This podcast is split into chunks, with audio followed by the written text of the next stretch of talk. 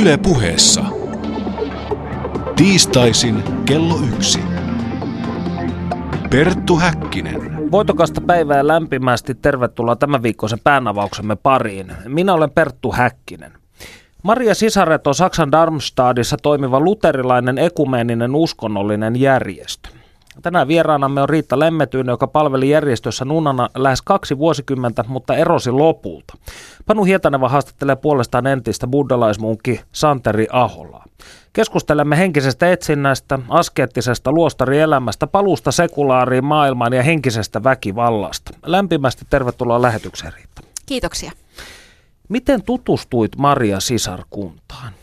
Ensimmäinen tutustuminen oli kirja, jonka hän oli suomen kielellä julkaissut taivaan tiliin, kertoi rukousvastauksista. Ää, mun isä on ollut pappi ja mä olen pitkän Saksan lukija, niin hän ajatteli, että toihan olisi verraton yhteisö harrastaa saksan kieltä ja ympäristö on mitä turvallisin. Tämä oli ihan se eli pragmaattinen syy lähteä saksan kieltä parantaa. Olit vasta 14-vuotias. Joo, mä täytin kesällä sitten 15, mutta nuori olin. Milloin sitten lähdit ö, tai liityit sisarkuntaan? Ne kesät, mitä mä siellä vietin, oli äärettömän vallottavia. Mulla oli vain hyvää sanottavaa. Ja tota, mä liityin neljän kesän jälkeen ylioppilaskirjoitusten jälkeen. Eli 18-19 vuotiaana. Mikä on Maria Sisarkunnan ydinsanoma? Se ydinsanoma on tämmöinen hyvin kaunis, että kristityn ja Jumalan suhde on rakkaussuhde minut se vallotti, kun mä kuulin sitä. Mä en ymmärtänyt, mitä se tarkoittaa. Mutta sitten siellä luostarin muurien toisella puolella mä ymmärsin, että tämä rakkaus onkin minun rakkauteni Jumalaan, jos on paljon ehtoja, eikä sitä, minkä mä tunsin kotoa, se kristillisyys, joka oli Jumalan rakkautta ihmiseen. Mä en näitä asioita osannut eritellä silloin, vaan ajattelen, että mikä hieno sävel rakkaus Jumalaan. Mutta se oli tavallaan niin kuin koko ajan ehdollista muuttuu paremmaksi kristitys, jotta voi rakastaa Jumalaa. Henkistä kilvoittelua. Nimenomaan. Mainitsit, että ensi vaikutelmasi sisarkunnasta näinä kesinä, jo, joina, jotka vietit siellä ennen liittymistäsi, niin oli erinomainen. Mi, mitä siellä tehtiin? Mitä, mitä Darmstadissa tehtiin? No, tota, se aluehan on valtavan kaunis 10 hehtaaria. Ja sisaret siellä oli silloinkin jo toista sataan, oli kaikki nuoria, kaikki hymyili, kaikki otti jokaisen vastaantulijan tärkeänä ihmisenä. Siellä viljeltiin maata, siellä painettiin kirjoja, siellä oli elokuvastudio, siellä oli julistusnäytelmiä, siellä oli navettaa. Siis se oli erittäin monipuolinen yhteisö, jossa tehtiin siis päivittäiseen tarpeeseen tota, viljelyt ja, ja lehmänlypsyt siihen aikaan mutta sitten tämä julistustyö oli se, se varsinainen johtaja Basileas Linkin sanoman julistus eri kielillä. Eli kyseessä oli jonkinnäköinen kristillinen utopia. Ja tämän kertomuksen kannalta hyvin keskeinen hahmo on, johon viittasit äsken, Maria Sisarten perustaja maaliskuussa 2001 96 vuoden iässä menehtynyt Basilea Slink, eli äiti Basilea. Millainen ihminen hän oli? Hän oli vallottava persoona, äidillinen, siis todella semmoinen hahmo, että sä et olisi voinut kuvitella, että hänen opetuksessaan on sitten jotain semmoista, mikä, mikä oli tuhota minut ja oman uskoni. Että siellä sisällä oli sitten jonkinlainen yksinvaltias, mutta se ei tullut näkyviin. Se oli hyvin delegoitu tämä puoli. Toiset hoiti tätä lainausmerkeissä, jos sanoisin nyt vähän karrikoiden despotin virkaa? No sinun ja Marianne Janssonin teoksessa, kun luostarin muurit murtuvat, kirjoitettiin siitä, kuinka teistä haluttiin tehdä Jeesuksen sotilaita. Ja siteraan nyt tekstiäsi. Äiti Basilea, Basilea ei kaihda havainnollista asiaa esimerkillä, jonka hän itse on aikanaan kokenut. Valiosotilaille ei ole olemassa muuta kuin johtaja. He olivat sokeita kaikelle muulle. SS ja Führer kuuluivat yhteen, olivat yksi ja sama asia, ja juuri näin tulisi olla meidänkin kohdallamme. Jeesuksen tulisi voida luottaa meihin täysin, koska hän tietää, että elämme vain häntä ja hänen valtakuntaansa, äh, valtakuntaansa asiaa varten. Niin kun ajattelet Maria Sisarkuntaa, niin onko tämä analogia mielestäsi osuva? Kyllä se oli ihan tarkoituksella valittu. Se oli aikaa kolmannen valtakunnan aikaa, jonka Basilias Link henkilökohtaisesti oli kokenut hyvinkin läheltä. Ja tuossa yhtälössähän siis Hitler on yhtä kuin Jeesus, se tuntuu aivan hirvittävältä lausuakin näin. SS on, on yhtä kuin Maria sisaret. Ja kyllähän toki, jos, jos tota vaihtaa sen Jeesuksen tilalle Basilias Link, niin siinä tullaan jo lähelle, mitä hän tarkoittaa, mutta, kuuliaisuus on semmoinen juttu, joka on luostarissa siis erittäin korkealla kurssilla. Jokainen sitoutuu siihen. Kirjoissana kirjoitetaan myös, että arvostelijoita sisarkunta piti vihollisinaan. Usein iltaisin sisarkunta taisteli johtajamme kirjoittamia kamppailulauluja laulaen erilaisia pahan linnoituksia vastaan. Joistain sisarista ajettiin ulos riivaajia, navetassa sairastava lehmä vaati kokonaisen rukousyön taisteluun demoneja vastaan. Mitä kouriin tuntuvampi paholainen oli, sitä dynaamisemmaksi sisaryhteisö koki olonsa. Epäterve johtaminen tarvitsee viholliskuvia, yhteinen viha yhdistää ja voi saada aikaan jopa enemmän kuin kristillinen rakkaus. Eli oliko tietyllä tavalla pelko ja kavahdus sekä ulkomaailmaa että näitä pimeyden voimia vastaan, kun tänne tulkittiin, niin koko Marjasisarkunnan ytimessä? Ne oli hyvin keskeisellä paikalla ja tämmöinen viholliskuva, sen takaa löytyy useimmiten joku kriitikko, joku valveutunut teologi, sisaren omainen tai joku eronnut Maria sisar, häntä piti välttää. Mutta sitten nämä viholliskuvat oli myöskin tärkeitä siksi, koska sillä paettiin vastuuta. Johtaja saattoi aina sanoa, että tämä on vihollisen työtä. Mun ottaa vastuuta, minun työssäni ei ole kritisoitavaa. Että hän on oivallinen väline – Eli kaikki kritiikki oli pohjimmiltaan paholaisen salajuonta. Niin, kyllä näin. Tämän eksoteerisen opin, mikä pohjaa raamattuun, niin sen rinnalla kulki äiti Basilean uskonnollisiin näkyihin pohjautuva esoteerinen opetus, joka oli avointa ainoastaan sisarkunnan jäsenille. Ja tästä haluaisin siteerata teostanne. Äiti Basilea yksin tiesi Marjasisarkunnassa aivan kaiken. Tämä takasi hänelle ehdottoman johtajuuden. Hänellä yksin oli myös ylin hengellinen tieto. Mitä tämä ylin hengellinen tieto oli? Se on, se on visainen kysymys, koska tota, mä en välttämättä tiedä, kun se oli niin ylhäällä olevaa tietoa, että se ei yltänyt mun, mun korviin, mutta mä uumoilen sen olevan sitä, että hän ajatteli mystisten kokemustensa välityksellä olevansa, tämä on aika kamalaa sanoa, mutta siis kolminaisuudesta seuraava. Hän, hän koki olevansa se merkityksellinen henkilö pelastushistoriassa. Hän ymmärtää, mitä Jumala ajattelee ja mitä hän suunnittelee. Ja hänellä on niin kuin esteton pääsy sinne, mihin muilla ihmisillä ei ollut pääsy. Mistä hän oli tämän mandaattinsa sitten saanut? No mä ajattelen, kun mä tein tästä opillista tuota tutkimusta aikana, niin, niin mä huomasin, että keskiajan, myöhäiskeskiajan mystikot kertoivat oman sulautumiskokemuksensa kautta yltäneensä tietoa, joka oli heitä ylempänä siihen asti. Ja Basilias Link kertoo, että hän on kokenut tämmöisen mystisen sulautumisen jumaluuteen – joka on avannut hänelle täysin toisenlaisen maailman. Ja mä ajattelin, että, että se oli niin kuin se, millä hän uskoi omistavansa tämän, tämän tiedon ja, ja, ja ymmärryksen. Kuvailiko hän tätä union mystikaa ikinä sinulle? Hän kuvaili oikeastaan meille sitä tietä sinne. Ja se oli, se oli niin mahdoton, että kukaan toinen ei sinne päässyt, koska se oli tämä tosi raju itselle kuoleminen ja ankara askeesi, oman tahdon totaalinen murskaaminen. Hän kertoi, että tämän on kaiken käynyt läpi, mutta me oltiin vasta matkalla ja jokainen tajus, jokainen rehti Maria sisar, että me emme tonne koskaan yllä. Et hän koki tämän oman kokemuksensa mystisesti ja sitten meillä oli näitä profeettoja talossa, jotka tahollaan, käsittämätöntä kyllä, osas kirjoittaa ylös tämän saman asian. Et se, se oli tämmöinen, ei nyt ihan esoterinen kaukokirjoitus, mutta vähän sinne päin, että, että yksityiskohtia me ei olla koskaan saatu kuulla, mutta fakta kyllä. Mielenkiintoista.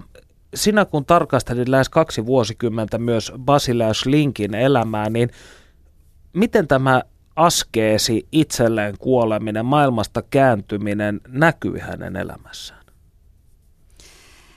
Se onkin hyvä kysymys, koska tota, sehän hänen arkensa erosi sisaren arjesta.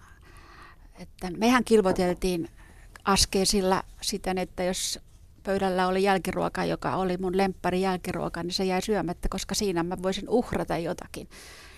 Tai, tai yöunet tai vapaa-aika, mutta Basileas Link viestitti, että hän on tämän askeettisen tien käynyt henkisesti läpi. No, ei, ei siihen ollut paljon sanomista, mutta tota... Tarkoittaako tämä, että hän sai syödä jälkiruokaa? Sa- nyt kyllä, kyllähän varmaan hänkin tota, oli yrittänyt askeesia harjoittaa, mä sitä sanon, mutta että kuitenkin hän, hänellä oli eri tie selkeästi kuin meillä rivijäsenillä tähän kaikkeen. Tämähän kuulostaa hyvin tällaiselta arkkityyppiseltä kulttijohtajan tai mm. kulttijohtajataren toiminnalta. Sitä se on. Tämä äiti Basilean erityisasema, niin millä tavoin hän käytti sitä muuten yhteisössä?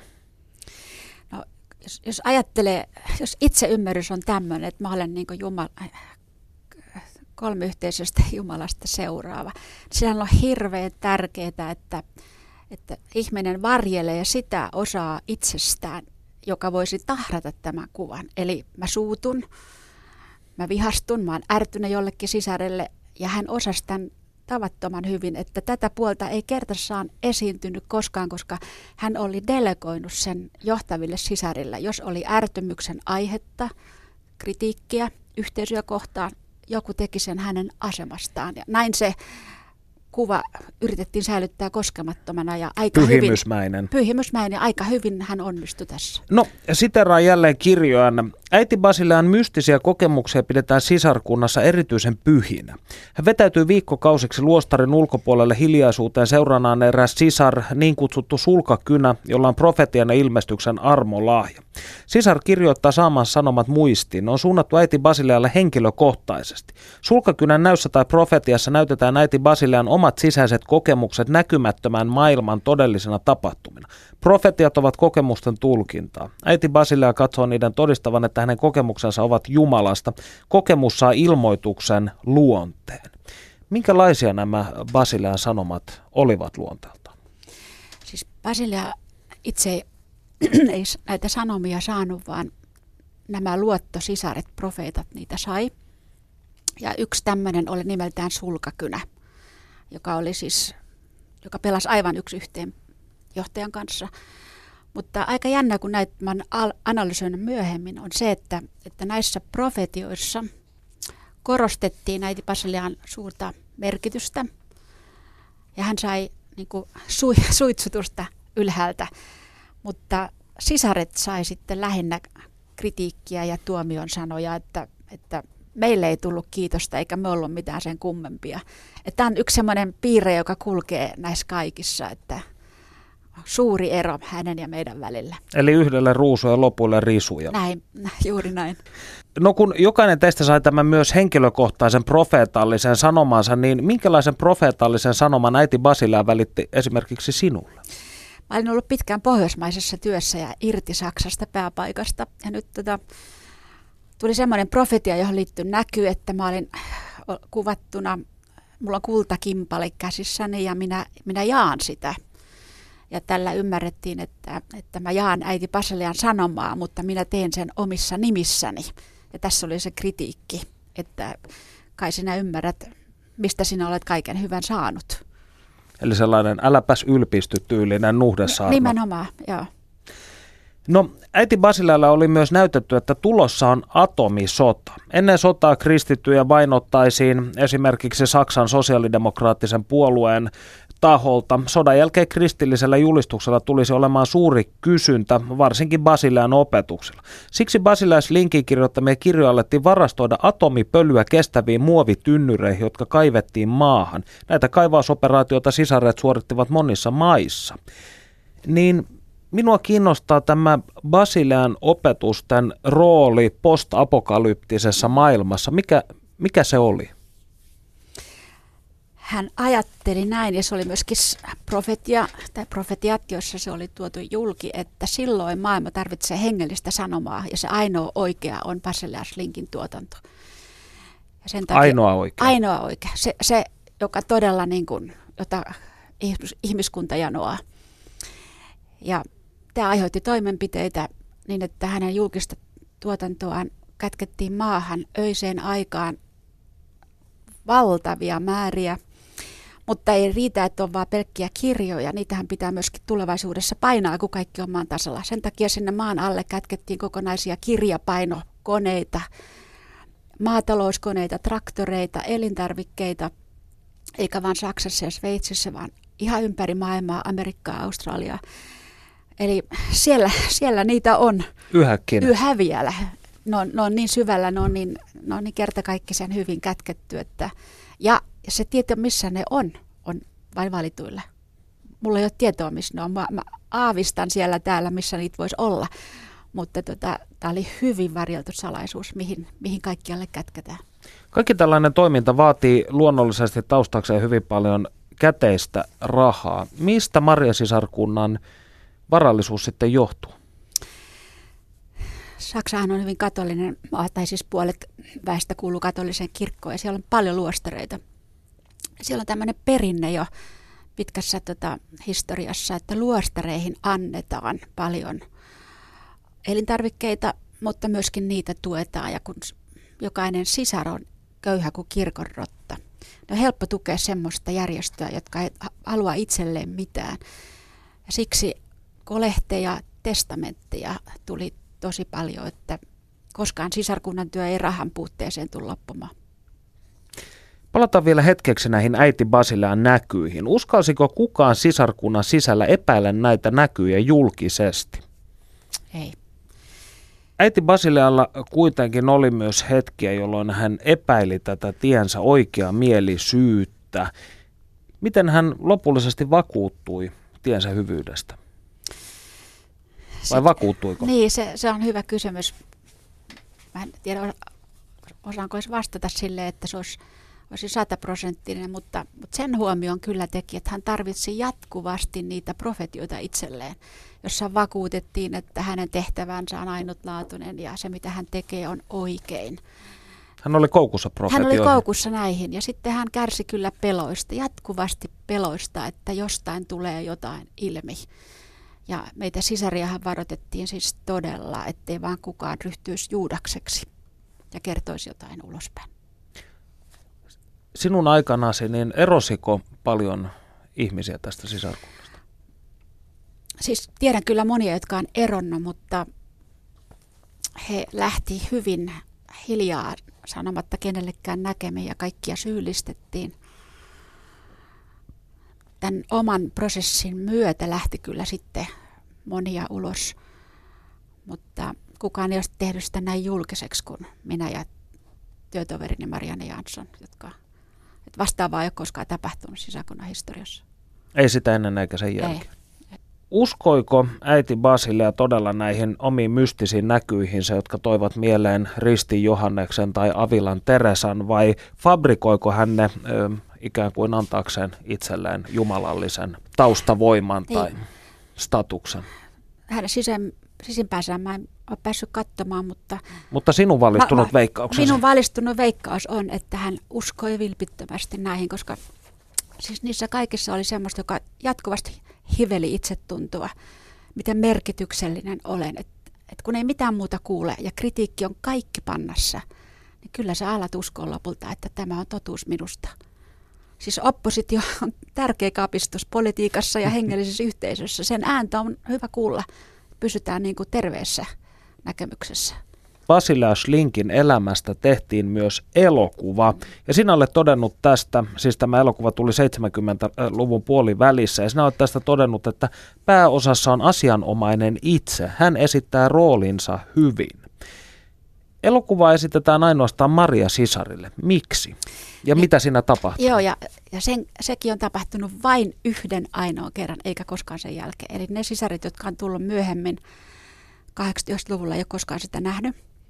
Ja sitten täytyy sanoa, että se on pitkä elokuva, moniosainen, ja se on ammattimaisesti tehnyt. Siellä on berliniläinen firma, joka on kaiken tehnyt. Se on elämäkerta. Lapsuus, nuoruus, sisäkunnan perustaminen, mutta sitten se on ennen kaikkea hengellinen elämäkerta. Ja siinä, jos missä on nyt kaikki se esillä, mistä me tästä jutellaan, mitä, mikä, minkä sisäkunta kieltää. Siellä on profetiat, siellä on tämä sulkakynä, joka käyttää ääntä. Siellä on ne mystiset kokemukset kuvattu, miekan lävistys, stigmasi, stigmatisaatio ja, ja siis tämä mystiikka saa, saa kuvan, mutta tätähän ei koskaan sitten näytetty niille, jotka sen rahoitti, koska sanottiin, että aika on jo kypsä, eikä ihmiset ole kypsiä, että se on siellä maan alla odottamassa jotakin hetkeä, eks? Kuinka monta kopiota tästä olisi? Se minua kiinnostaisi tietää, että onko niitä sijoitettu joka mantereelle yksi, jos... Mä en osaa vastata tuohon, mutta ni, täytyy olla kopioita ilman muuta, koska tämä pelko tuhosta oli semmoinen, että ei, ei, yksi kopiohan ei ole mitään. Ja, ja sitten toisaalta kun tajuttiin tai ajateltiin se suuri merkitys, mikä tällä Baselialla on koko maailman historiassa, niin kyllähän maailman täytyy tämä nähdä ja kuulla. Et sisäkunta on itse tallentanut kaiken hyvin, vaikka he kieltää, että esimerkiksi mitä, mistä mä nyt kerron ei olisi totta, mutta siellä se on, näkyy ja kuuluu. Studiossa siis Perttu Häkkinen ja Riitta Lemmetyinen, joka palveli Maria Sisarissa lähes kaksi vuosikymmentä. Tässä vaiheessa kuulemme, mitä lentävä reporteri Hieta Neva on puuhaillut. Perttu Häkkinen. Tampereella asuva Santeri Ahola on hieman yli kolmekymppinen nuori mies, jonka elämä on kulkenut eri polkuja kuin monen hänen ikätoverinsa. Ahola on nuoresta iästään huolimatta ehtinyt viettää vuosikymmenen buddhalaismunkkina taimaalaisissa luostareissa. Mitä nämä vuodet ottivat ja mitä ne antoivat? Mikä sai Aholan luopumaan munkkielämästä ja palaamaan takaisin maallisen elämän pariin? Oikein hyvää päivää, Santeri Ahola. Hyvää päivää. Keskustellaan hieman taustoistasi. Mikä sai sinut alun perin kiinnostumaan buddhalaisuudesta? Mä olin nuoresta pitäen kiinnostunut niin kuin joogasta ja ää, tämmöisestä justi oman mielen kehittämisestä ja sitten joogan kautta tietysti myös meditaatiosta ja, ja sitten mä joskus silloin parikymppisenä niin sitten löysin buddhalaisuuden, mikä tarjoaa aika laaja skaala erilaisia niin kuin meditaatiotekniikoita, mindfulness-harjoituksia ja tällaisia. Ja, ja sitten jotenkin sitten meni niin syvälle siihen silleen, että koin ihan silleen niin kuin henkisen kokemuksen, että Buddha, Buddha on oikeasti niin kuin spesiaali, spesiaali henkilö, joka on löytänyt jonkun oikean, oikean tien silloin. Millainen tämä kokemus oli? Oliko se visuaalinen vai tuntuiko se enemmänkin mielessä? Olisiko se kuitenkin ollut tunne, lopulta kuitenkin tunnetason kokemus, mikä se oli. Että, äh, kyllä mä silloin näin, että se oli niin kuin aika looginen, että se on tavallaan, että se on, selitetään, miten se selitetään, että neljä jaloa totuutta ja sä voit itse havainnoida niitä tässä maailmassa, niin se, se vetoaa kyllä sun semmoiseen niin kuin, ihan niin kuin loogiseen, loogiseen puoleen. Että. Olitko sinä tuolloin alle parikymppisenä etsiä, eli tavoittelitko myös tällaista totuutta muista hengellisistä opeista? Ilman muuta tot, totta kai on ollut siis ihan hyvinkin, hyvinkin nuoresta niin kuin teinipojasta lähtien, niin on, on miettinyt erilaisia asioita ja äidin kanssa ollaan keskusteltu filosofiasta jo, kun mä olen ollut hyvin nuori niin kuin yläasteiässä ja, ja tota, monenlaista etsintää, etsintää oli sitten tota, ää, rastafarismin kautta heti niin kuin nuorena ja, ja sitten niitä erilaisten niin kuin filosofioiden ää, kautta asioiden tutkiminen ja etsiminen, niin kyllä samaistun tähän henkisen etsijöiden kategoriaan tai mikä, mikä se on, ryhmää kyllä mikä sitten sai sinut lopulta lähtemään taimaalaiseen munkkiluostariin ja milloin tämä tapahtui? No se oli silloin 2003-2004. Mä lähdin aika nopeasti sitten sen mun tämän niin sanotun henkisen kokemuksen jälkeen, että se sitten niinku meditaatio alkoi ottaa sille kaiken osan mun, mun arjesta, että mä halusin niin kuin vain, vain ja ainoastaan niin kuin mietiskellä ja saavuttaa näitä tällaisia korkeita samadhi, samadhi-tiloja ja, ja koin, että niin kuin, tavallaan muut ihmiset ei ehkä ei ole sille samalla tiellä ollenkaan, että sitten, niin kuin, että, ja sitten se nirvana, ajatus siitä, että nyt on niin kuin buddhalaisuudessa on, että on ainutlaatuinen mahdollisuus niin kuin, ää, tässä ihmisellä saavuttaa se nirvana, niin sitten mä sen takia päätin omistautua sille, sille tota, täysin sitten hyvin nopeasti. Niin kuin. Ja se, no, se oli, mä olin 20, täyttämässä 21, kun mä lähdin sinne. Kuinka sinun lähipiirisi suhtautui tähän tilanteeseen? Siihen, että parikymppinen nuori mies karistaa Suomen tomut jaloista ja lähtee haimaalaiseen luostariin? Mun taustahan on vähän, että sille on vähän erikoinen tai mulle on ehkä annettu aina vähän sille eri vapauksia, tai ainakin on ymmärretty, jos mä oon käyttäytynyt vähän, vähän eri lailla. Meidän perheessä oli just silleen, että isä kuoli, kun mä olin hyvin nuori öö, traagisesti, niin sitten se on jättänyt semmoisen vähän semmoisen vaikutelman, että ihan heti ne ei sille ollut ainakaan mukana siinä, että ne oli vähän kyseenalaisesti se, että mikä tämä juttu oikein on, että mitä hihulointia ja onko se, onko se nyt niinku se on, se on lopullisesti johonkin lahkoon ja silleen. Mutta sitten ehkä sit vuosien myötä ne sitten tosiaan läheiset innostu siitä, ne kävi siellä luostarissa ja tästä buddhalaisuudesta ja taimaalaisesta kulttuurista, kun ne näki, että se on hirveän kiva kulttuuri ja, ja siinä on paljon hyviä puolia siinä. Ja äiti ehkä tänä päivänäkin vielä kokee ja näkee itsensä buddhalaiseksi. Eli tämä asia koskettaa tämä buddhalaisuus siis myös äitiäsi ja perhettäsi laajemmin. Kyllä, että sitten se on ehkä ollut sellainen, että me ollaan kaikki vähän niin kuin haettu, haettu niin kuin vastauksia että elämän kysymyksiä. Ja sitten se buddhalaisuus niin kuin myös niille tarjosi sitten ehkä sen, että hei, että ehkä on joku tällainen, että tässä on jotain, tässä jotain niin kuin totta ja semmoista, me ollaan aika ateistinen ja perhe oltu aina ja isä oli hyvin niin kommunisti, taistolainen ja tällainen hyvin rationalistinen. Ja sitten joku tuommoinen niin kaipu tämmöiseen hengellisyyteen oli hyvin, hyvin voimakas, niin se vetosi sitten näihin muihinkin sitten jo siskoihin ja äitiin. Millaista se arki siellä luostarissa sitten oli? Työntekoa tietenkin, mutta mitä muuta? Nämä tosiaan, nämä luostarit, missä mä olin, on tätä Taimaa metsä, metsä, niin sanottua metsäperinnettä, että niissä, niissä on semmoinen Achan Man niminen hahmo joskus 1800-luvun lopussa, 1900-luvun alussa, niin lähti hakeutumaan niin kuin näihin buddhalaisuuden juurille ja sitten se on, miten se on pan-buddhalainen, haetaan sitä autenttista, mitä buddha oli, niin sitä juttua, niin se tietysti vetosi muuhun, että siinä on paljon meditaatiota. Meditaatio on se keskeisin, minkä kautta lähdetään, että sit, niin kuin luostarissa pitäisi pyrkiä meditoimaan paljon, että sitten siellä on sellaisia niin kuin ryhmämeditaatio, kokoontumisia saattaa olla, ja, tai sitten niin kuin tämmöistä chantingia, mikä se resitaatiota, niin kuin, että näitä buddhalaisia tekstejä resitoidaan. Ja sitten almukierros kuuluu siihen ihan perinteiseen, niin buddha kävi aina almukierroksella, hankki nielantonsa almukierros ja, ja, ja aika semmoista simppeliä elämää. Ja, mutta buddhalaisluostarit on siitä jännien paikkoja, että sit siellä voi myös ryhtyä tekemään jotain aivan muuta kuin mitä niinku oli pitänytkään tehdä. Että siellä on mahdollista niin kuin, niin, vaikka tiikereitä ryhtyä sitten kasvattamaan. Mitä tämä ensimmäinen visiitti sinulle tuolla luostarissa antoi? Kasvoitko ihmisenä? Aivan, aivan todella paljon, että se oli, se oli mulle ää, semmoinen suuri, suuri tota noin, haaste.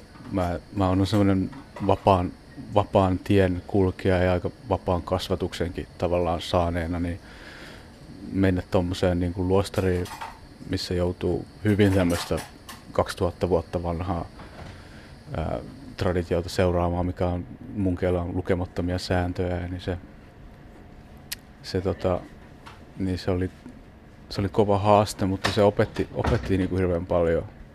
Ja sitten tietysti niin kuin ihan vieraassa kulttuurissa oleminen, thaimaalaisessa kulttuurissa, että kuinka siellä selviytyä ja, ja, ja tai sitten tota, niiden muiden ihmisten kanssa. Niin kyllä se oli valtavan kasvattava kokemus. Ja sitten se, että myös uskaltaa lähteä siitä pois silloin, niin että ei niin kuin tavallaan jäänyt siihen, vaikka ne olisi halunnut, että jää, että pysyy. Että usko, uskolta niin kuin kyseenalaistaa tavallaan myös. Niin semmoista niin kuin kasvua kyllä, ilman muuta, että koen kasvaneeni siellä. Miksi päätit lähteä tuolloin ensimmäiseltä reissulta takaisin Suomeen? Se, mä olin tutustunut sitten erään justi munkin ystäväni tai opettajani australialaisen munkin Achan Achalon kautta tähän Mahajana buddhalaisuuteen sitten enemmän siellä. Se, se on hiukan erilainen. Siinä on enemmän sitten tätä maalikko, että se on niin kuin, että niin kuin maalikko buddhalaisuutta, että miksei. Ja sitten monet muunkin itsekin ehkä kyseenalaistaa sitä, että onko, onko kaikki, kaikki säännöt niin ja sitten tämmöinen niin kuin hiukan tantrist, tantristinen ajattelu, että, että sitä niin kuin buddhalaisuutta voi toteuttaa hyvin täällä, täällä maalikkona, niin semmoinen, semmoinen niin kuin mulle tuli, että mä halusin lähteä. Mä näin jotain, että mä, sitten mä muutin tuonne Lappiin ja sinne siis systerin luokseen ja suunnittelin sinne jotain meditaatiokeskusta niin kuin lähteväni, lähteväni tota, avaamaan tai maalikkona, mutta mikä ei sitten koskaan realisoitunut, että mä lähdin opiskelemaan historiaa silloin. Kuinka tämä yhteisö suhtautui siihen, että ilmoitit palaavasi Suomeen?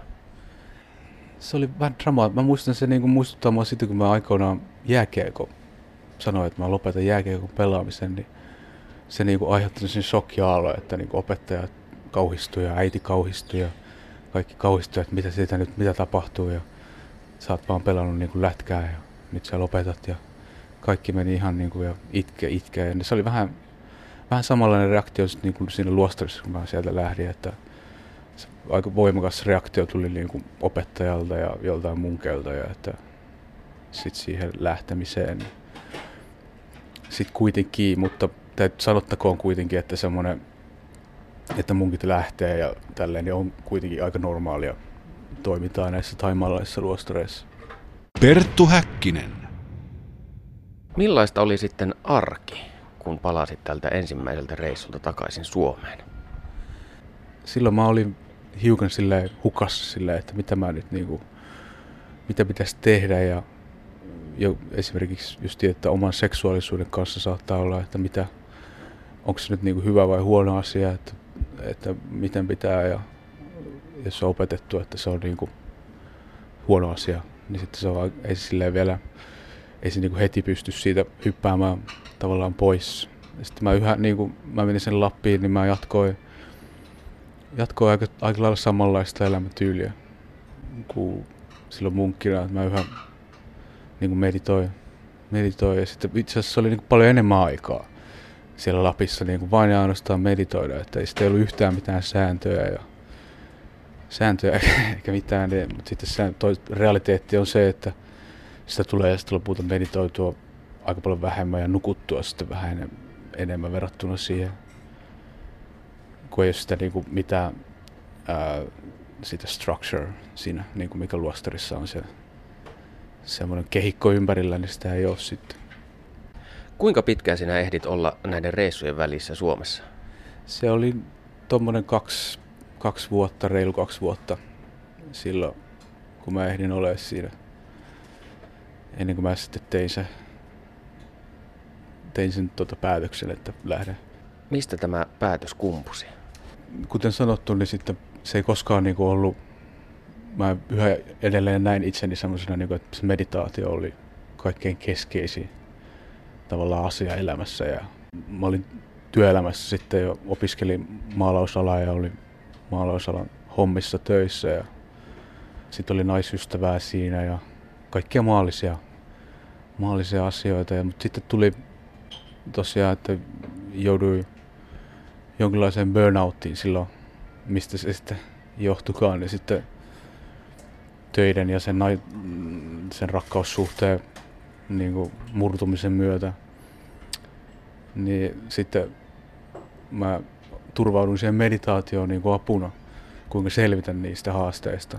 Ja sitten mulle tuli semmoinen olo, että okei, että, että sun on valittava, niin kuin, että joko sä omistaudut tälle meditaatiolle kokonaan, tai sitten sä niin kuin, oot töissä ja, ja sitten omistaudut tälle jutulle kokonaan. Että sun, sun pitää nyt tehdä niin joko tai päätös. Sitten mä niin kuin tein sen, että okei, että tämä meditaatio on tämä mun juttu ja mä haluan, haluan niin kuin tehdä sitä lopun elämääni. Sinun oli tarkoitus viettää loppuelämäsi munkkina taimaalaisessa luostarissa, mutta sitten muutit mieltäsi. Mitä siellä tapahtui? No mä luulen, että se oli niinku, se oli nyt vuosikausien prosessi sen kautta, että mä yksinkertaisesti vietin paljon aikaa taimaalaisten munkkien kanssa, niiden ketä mä olin ihannoinut ja opin niiden kieleen ja, ja tuli yksi, niinku, sam, sitten opin enemmän ja enemmän siitä ja niistä valheista, mitä siellä myös siihen liittyy, siihen tai buddhalaisuuden semmoisiin, niin mitkä otetaan tavallaan annettuina. Mä aloin miettiä, että se on itse asiassa ottanut niin kuin muusta vanhasta intialaisesta perinteestä ja niin kuin, niin kuin joku mindfulness-harjoitus, niin että onko se oikeasti vain buddhalainen, vai onko ne niin kuin, se on vuosituhansia intialainen perinne enemmänkin, ei, ei ainoastaan buddhalainen, vaan myös hindulainen juttu siinä oli erilaisia, että mä jos asettin jotain hämmentäviä kysymyksiä sille mun opettajalle niin kuin näistä puissa asuvista Deva-henkiolennoista ja hän vastasi, että kyllä siellä, siellä niitä on tuossa puussa ja, ja sitten menneistä elämistä jotain semmoisia niin ristiriitaista informaatiota, mikä ei voinut, että, se, että nä, näki sen, että se ihan niin vetää hatusta näin jotain, että ei, ne ei oikeasti ole totta. Eli nämä olivat niitä valheita, joihin hetki sitten viittasit. Joo, ja sitten tommosia, tommosia asioita ja sitten muitakin, ja se on aika, aika ikävä kyllä normaalia jostain syystä. Niin kuin munkien keskuudessa saattaa olla sellainen, että, että voidaan, voidaan niin kuin hämätä tavallaan toisia ihmisiä. Eli pyritään hyvään, mutta sorrutaan pahaan. Niin, no siinä, sehän tosiaan että siinä on, on paljon niitä hyviä, hyviä puolia siinä buddhalaisuudessa ja, ja tämä meditaatioasiat ja joku mindfulness-jutut ja tällaiset, ne on kauhean hyödyllisiä ja, ja siinä on paljon, paljon hyvää, ja, mutta sitten on myös, on myös tuommoisia vähän kyseenalaisia puolia, niin kuin ne reli, reliikkibisnekset. Ja... Kerrotko hieman tästä reliikkibisneksestä, mitä se on? Buddhalaisuudessa on semmoinen uskomus, joka perustuu näihin kirjoihin, että jos valaistunut munkki, kun se polttohaudataan, niin sen jää, jäänteistä saat kiteytyy semmoisia, jos on saavuttanut jotain korkeampia näitä samadhi-meditaatiotiloja, niin sen jäänteistä kiteytyy semmoisia niin timanttimaisia relikkejä. Niin, ja sitten se on niin kuin eräänlainen, se, sitä pidetään todisteena siitä, että se munkki on ollut sitten puhdas ja, ja valaistunut, jos sen, ja sitten, niin, niin näitä relikkejä on siis aivan mielettömän paljon. Mutta niin saattaa ajatella, että se on, se on vain pieni juttu, että okei, että ei ne oikeasti ole relikkejä. Että tämä nyt on vain tämmöinen, niin kuin, että me laitetaan sinne jotain lasikuulia vähän sinne. Niin kuin, että tietoisesti tavallaan halutaan saada ihmiset uskoa tämmöisiä niin kuin hämäyskikkoja käyttämällä, niin ei se, mun mielestä se, on, se ei ole kyllä missään, missään nimessä niin kuin hyväksyttävää. Aiheuttiko tämä pelin hengen selviäminen sitten suurta sisäistä ristiriitaa? Kyllä aiheutti silloin, että öö, mä silläkin taas menin sitten sillä luostarissa niin semmoiseen niin kuin, tavallaan burnouttiin, vähän samanlaiseen kuin aikaisemmin ollessani maalarina, niin vastaavanlaiseen semmoiseen henkiseen kriisiin. mutta lopulta mä tulin sen tulokseen, että se itse niin kuin luostarielämä ja se elämäntyyli ei ole, ei ole niin kuin oikeasti se, mikä tekee mut onnelliseksi. Sitten kuitenkaan lopulta. Mikä sinut tekee onnelliseksi? niin, niin.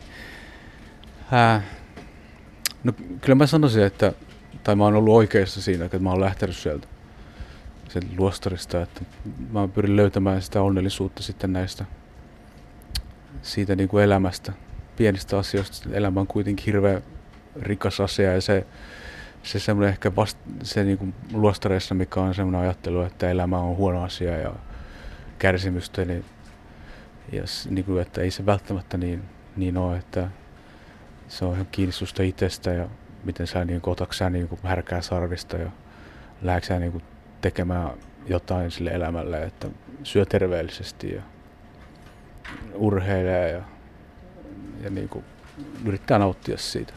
Oliko paluu haastava, kun tulit takaisin tänne Suomeen? Sinä olet kuitenkin viettänyt kymmenen vuotta, lähes koko aikuisikäsi luostareissa.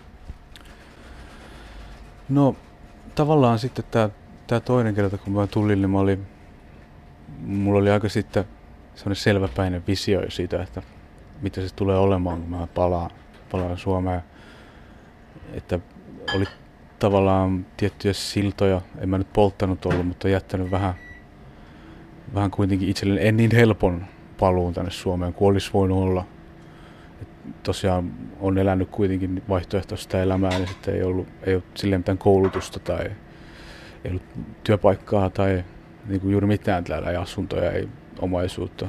Mä olin varautunut siihen, kerännyt voimia ja ottanut sen asenteen, että mä niin kuin lähden taistelemaan ja yrittää sitten niin kuin ja sitten, että ei niin ole katkera eikä syyllistä ketään, ketään toista, jos tulee vastoinkäymisiä, koska itse on oman kuoppani kaivannut, että ei, ei siinä auta niin syyttää ketään. Olet hiljattain suorittanut lukion loppuun, mutta millainen on Santeri Aholan tulevaisuus? Jaa, no niin, no se.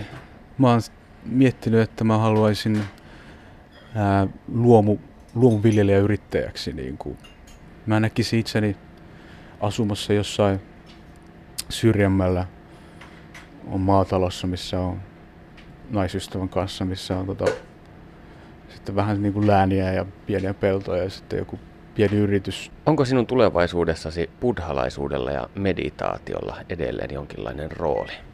Ilman muuta, että ne, ne vuodet, mitä mä oon siellä viettänyt, ne, ne yhä seuraa mua, seuraa mukana ja ne ne asiat, mitä siellä on ollut hyviä, mitä on oppinut niin kuin läsnäolosta ja mindfulnessista ja, ja tota, näistä moraalisista, kuinka niin kuin moraali on hyvä asia. Ja tämmöinen loving kindness, compassion asenne, myötätuntoasenne, ne on yhä, yhä niin kuin olemassa ja justiin kaiken elämä kunnioittaminen, eikä ainoastaan niin kuin ihmisiä, vaan myös eläimiä. Mä just ehkä haluaisin tänä päivänä sanoa niin mä omaa, että se on sitä niin kuin laajempaa intialaista niin kuin perintöä, mitä mä seuraan, eikä ainoastaan se buddhalaisuus, että se on ehkä ominut turhan paljon nimiinsä. Perttu Häkkinen. Kiitos Panu. Studiossa Perttu Häkkinen ja Maria Sisarissa kaksi vuosikymmentä palvelut Riitta Lemmetyinen. Keskustelemme henkisestä etsinnästä, askettisesta luostarielämästä, palusta sekulaariin yhteiskuntaan ja henkisestä väkivallasta. Ystäväsi Marianne Jansson on kirjoittanut, en ollut ainoa, joka pelkäsi jokaista valon yhteystilaisuutta. Äiti Basilea tiesi, että kammosimme niitä. Pinnallisesti katsottuna valon yhteydessä on kysymys synnin tunnustamisesta, nuhtelemisesta ja kehottamisesta. Sen varsinainen tavoite on kuitenkin aikaan saada murtuminen. Eli kyseessä oli tietynlainen julkirippi. Joo, siis jos kuvaa nyt tätä tilannetta, ensinnäkin siinä on niin yli sata ihmistä salissa ja sitten jonkun sisaren nimi mainitaan ääneen. Okei, se tarkoittaa nouse ylös. Ja sitten siellä rivistössä viisi sisarta tai 15 sisarta alkaa kertoa erilaisia huomioita, missä sä oot tehnyt virheen, missä sä oot käyttäytynyt aivan mahdottomasti. Ja näitä tulee sitten, saattaa tulla, joskus oli istuntoja, jossa jotakin sisältä käsiteltiin kokonainen tunti. Ja se on tietysti hirveitä jo itsessään tämä kohtelu, mutta sitten se päättyi monesti siihen, että sisar ei saanut hänelle ei lausuttu anteeksi annon sanaa. Se oli niin vakavaa. Sitten hänelle tuli tuomion aika. Se tarkoitti sitä, että hän on yhteisön ulkopuolella tietyn ajan. Summa summarum, se murtuminen oli sitä, että mä olen niin mahdoton, että mulle ei voida edes julistaa anteeksi antoa. Ja minussa ei ole mitään, mikä ansaitsisi toisen hyväksyntää. Eli kolmiyhteisestä Jumalasta seuraava ei anna anteeksi. Ei anna anteeksi, sano muuta. Ja sitten tuli joku tietty ajanjakso, saattoi olla jos, jossain ruokailutilanteessa, että Basile ja Schlink sanoo, että nyt on sisarse ja se saanut anteeksi annan. Tämä oli, oli hengellistä vallankäyttöä kaikkein vääristyneemmässä muodossa, että ihminen ottaa tämmöisen vallan itselleen. Basileahan oli opiskellut psykolo- psykologiaa 1930-luvulla Berliinin ja Hampurin yliopistoissa. Siteraan häntä. Me paranemme, kun me murrumme.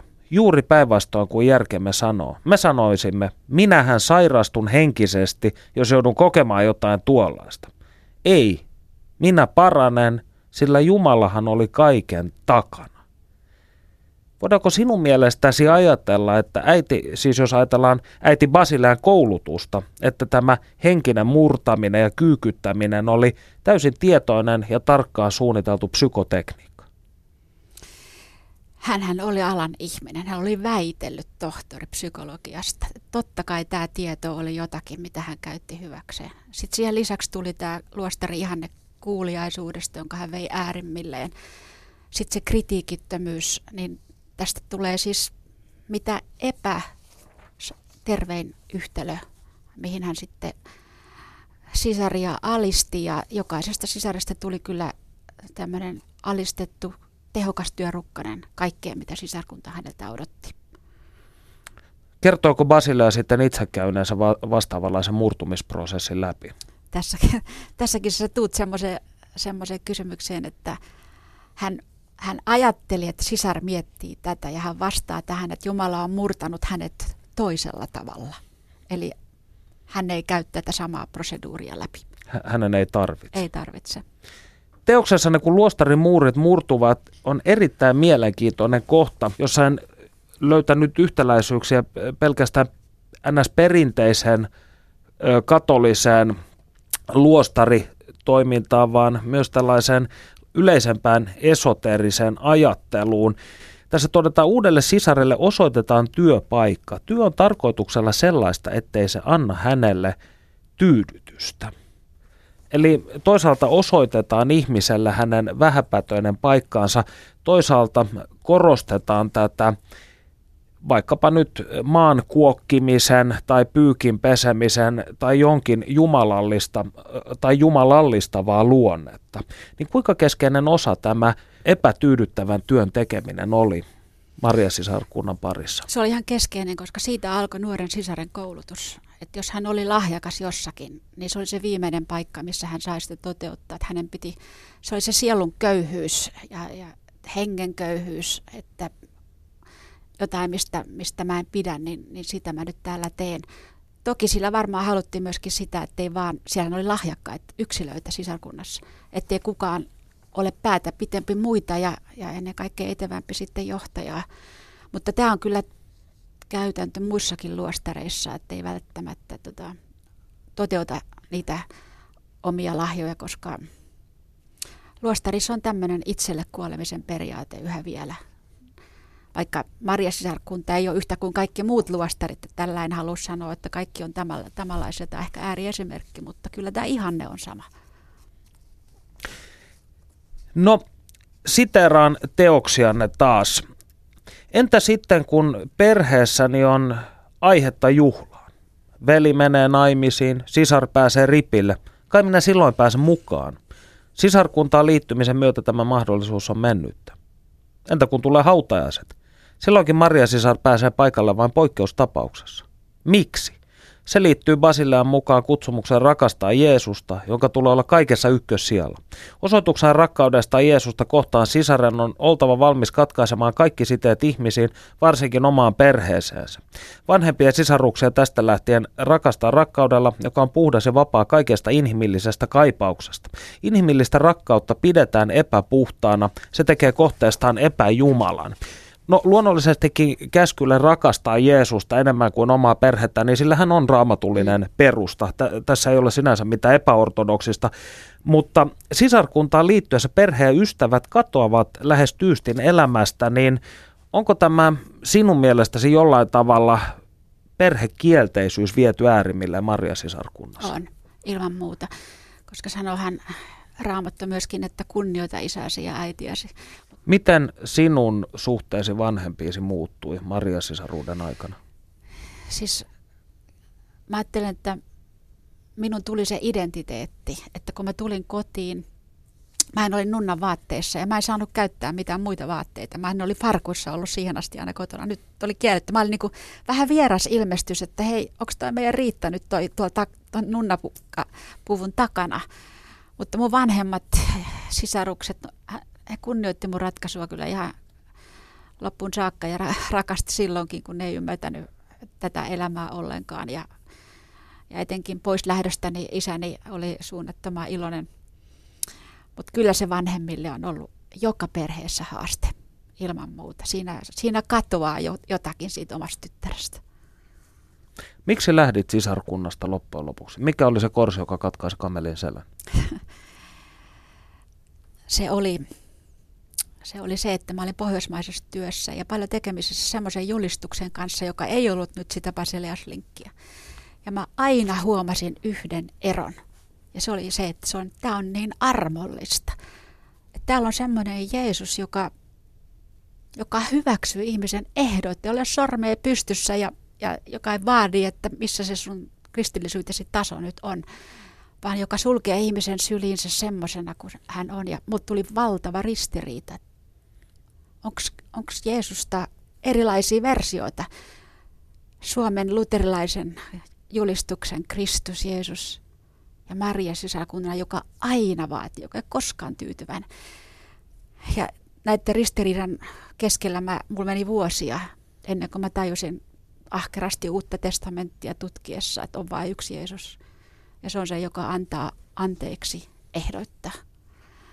Ja tämä oli semmoinen löytö ja oivallus. Se oli vähän kuin uskon puhdistus, että paljon kamaa läks uskon päältä ja jäi tämä, tämä mahtava ilo tästä ansaitsemattomasta arvosta. Että se oli se, mikä takia mä läksin viimeistä kertaa käymään Saksassa ja kertomaan löydöstäni. Yhtykää uskon puhdistuksen riemuun, mutta se oli ulos seuraavana aamuna. No, sinun ja Marianne Janssonin teos on käännetty, tai olette tehneet kaksi teosta, joita on käännetty lukuisille eri kielille. Minkälaista vastaanottoa ne ovat saaneet ja kuinka sisarkunta on niihin suhtautunut? Sisarkunta on suhtautunut siten, että kun sisaret ovat kysen, kyselleet, saisiko lukea, saisiko lukea vaikka sen erokirje, jolla me tunti, tultiin viimeistä kertaa paikan päälle, tämän on eronneet, jotka meidän jälkeen lähti meille kertoneet niin vastaus oli se, että siinä on niin paljon valheita, että siinä voi pahoin. Ei, ei semmoista ei voi lukea. Ja sitten toinen aika kova näkemys oli, että jos joku tästä huolimatta sen tekee, joutuu saatanan vallan alle. Taas, taas se viholliskuva. Mutta itse kirjat ja myöskin tämä meidän gradu, joka julkaistiin saksaksi, niin tota, se on saanut aikaa jopa sitä, että eri luostareista, protestanttisista yhteisöistä Saksassa on eronnut väkeä, koska he on löytäneet sieltä itsensä. Että valtavasti palautetta. Eli sen vaikutus ei ole pelkästään jäänyt Maria Sisarten piiriin, vaan ei. se on paljastanut tällaista epämääräistä hengellistä vallankäyttöä muissakin. On. Sit, sitähän on muuallakin, että tässä on vain yksi, yksi versio tätä, mutta kyllä se dynamiikka on aika paljon samaa muissakin yhteisöissä. Mitä hyvää sait Maria sisaruudesta, koska kuitenkin lähes kaksi vuosikymmentä siellä vietit? Multa kysyttiin tuota poislähdön jälkeen ja mä sanoin, että en yhtään mitään hyvää löydä koko ajasta. Ehkä saksan kielen taito, jos nyt jotakin haluat. Nyt mä sanoisin, että mä oon niin teologina saanut sen parhaimman pääoman sieltä luostarista valtavan negaation kautta. Eli löytänyt sen, sen yksinkertaisen vapauttavan sanoman Jumalan armosta ja anteeksi antamuksesta se on, se on tota, syvältä haettu, mutta kyllä se istuu, istuu syvällä ja tähän iloon mä oon yrittänyt sitä toisiakin auttaa työssäni. Ja sitten täytyy sanoa, että siellä oppi myös itsekuria. Se on, se on aika, aika tehokas juttu, jos on jonkinlainen kurjanalainen elämä omissa töissään ja järjestelmällisyyttä, tehokkuutta, kasvisruoka tuli tutuska, koska me eltiin askeettisesti ja lihaa oli vähän. Ja sitten tuommoinen toisen kohtaaminen ja huomioon ottaminen, siinä sisaret oli hyviä, että, että mä sanoisin, että, että tämmöinen prosessi, joka sitten lähtee liikkeelle, kun, kun tuommoisesta yhteisöstä lähtee, niin, niin kyllä se parhaimmillaan se tuo, tuo just näitä löytöjä, että hei, löysinhän mä tämänkin. Ja mä olisin ihan eri ihminen tänään ilman tätä elämänvaihetta. Eli et koe, että olisit menettänyt nuoruutesi? En. Siis jos, jos ajatellaan ihan tälle pragmaattisesti, että, että, että ei ole perhettä, ei ole, ei ole lapsia, ei ole, ei ole sitä taloudellista etua, joka on mun ikäisellä, jotka on tehnyt to, toisenlaisen elämän, kulkeneet elämäntien, mutta sitten toisaalta onko, pitääkö elämää katsoa vain, mitä sä taloudellisesti tai muuten oot saanut aikaiseksi, vai onko sillä joku toinenkin näkökulma, ne arvot, mitä sä oot oppinut ihmisenä, ja tässä on sitten kyllä semmoinen näkökulma, joka, joka kertoo mulle, että mä, oon, mä omaan ihan, ihan uniikin elämän kokemuksen juuri tämän vaiheen kautta. Eli et kadu mitään? No en mä, en mä tätä, mä sanoisin näin niin kuin joskus kuulee sanottavan, että päivääkään en antaisi pois. Kyllä toki antaisin. Mutta silti mä ajattelen, ajattelen vähän samalla lailla kuin oliko se Soltsen itse, joka sanoi niin hyvin, että olkoon kohtalosi sinulle rakas, sillä se on Jumalan tie sinun sielusi suhteen. Musta siinä on löydetty jotain semmoista. Näin on hyvä ja, ja se pääoma, minkä mä tästä sain, niin tästä mä pidän kiinni ja autan tällä toisia. Näihin sanoihin on erittäin hyvä lopettaa. Lämmin kiitos tästä kiehtovasta puheesta, Riitta Lemmetyinen. Oli mukavaa olla sun vieraana. Yle Puhe.